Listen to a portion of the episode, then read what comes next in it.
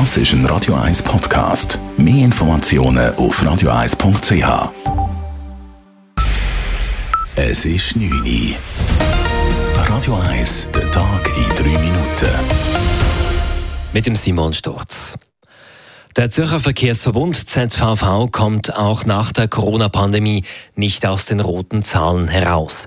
Und das, obwohl nach dem Corona-Einbruch wieder mehr Leute mit S-Bahn, Tram und Bus unterwegs sind. Der Z V V rechnet für das nächste Jahr wegen der Teuerung, höheren Zinsen und teurerem Strom mit einem Minus von rund vierhundert Millionen Franken. Das Defizit könnte darum voraussichtlich nicht reduziert werden, heißt es vom Z V V.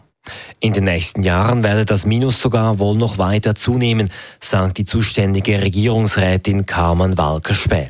Sie betont aber auch: Wir möchten auch in Zukunft sechzig Prozent Kostendeckungsgrad haben, aber man muss schon sagen, es wird alles teurer. Auch für den öffentlichen Verkehr, auch Dekarbonisierung kostet viel Geld. Nicht nur die neuen Busse kosten viel Geld, wir brauchen Ladestationen, die Geld kosten, und das alles hat halt seinen Preis. Als Konsequenz sollen im kommenden Jahr die Billettpreise im Z V V im Schnitt um drei Komma vier Prozent steigen. Die Parlamentarische Untersuchungskommission P U K zur Credit Suisse-Affäre hat ihre Arbeit aufgenommen. Heute hat P U K-Präsidentin Isabelle Chassot vor den Medien in Bern über den Start ihrer Arbeiten informiert. Bisher haben die Mitgliederinnen und Mitglieder eine erste inhaltliche Auslegeordnung vorgenommen und die Untersuchungsphasen geplant. Jeder und jede Einzelne steht unter Schweigepflicht. Die P U K will aber regelmäßig die Öffentlichkeit über den Stand der Untersuchung informieren. Wegen dem Impfstoffmangel hat der Bundesrat das Pflichtlager geöffnet. Um einer Mangellage entgegenzuwirken, hat der Bundesrat die Freigabe der Pflichtlager angeordnet.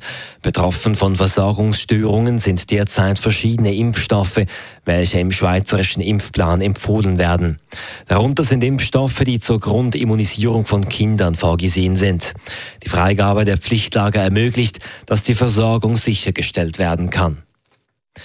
Die Zürcher Regierung hat Stellung zu einem rassistischen Sketch am diesjährigen Sechseläuten genommen. Eine Anfrage der S P wollte wissen, wie sich der Regierungsrat zu braun oder schwarz angemalten Gesichtern stellt. Die Zürcher Regierung erklärte in ihrer heute veröffentlichten Antwort aber, inhaltlich nicht zur Sache Stellung nehmen zu wollen. Der Vorfall sei ein Fall für die Strafbehörden und das Gericht und nicht für die Regierung. Nach wie vor ist offen, ob die Zürcher Staatsanwaltschaft ein Strafverfahren wegen des Vorfalls eröffnet. Zurzeit laufen noch Vorabklärungen. Radio eins Wetter. Es gibt eine trockene Nacht und morgen, morgen gibt es rund vierzehn Grad zum Aufstehen, am Nachmittag dann nochmal neunundzwanzig Grad. Es gibt viel Sonne und bleibt den ganzen Tag trocken. Das Wochenende wird dann auch nochmal sonnig und schwül warm. Das war der Tag in drei Minuten.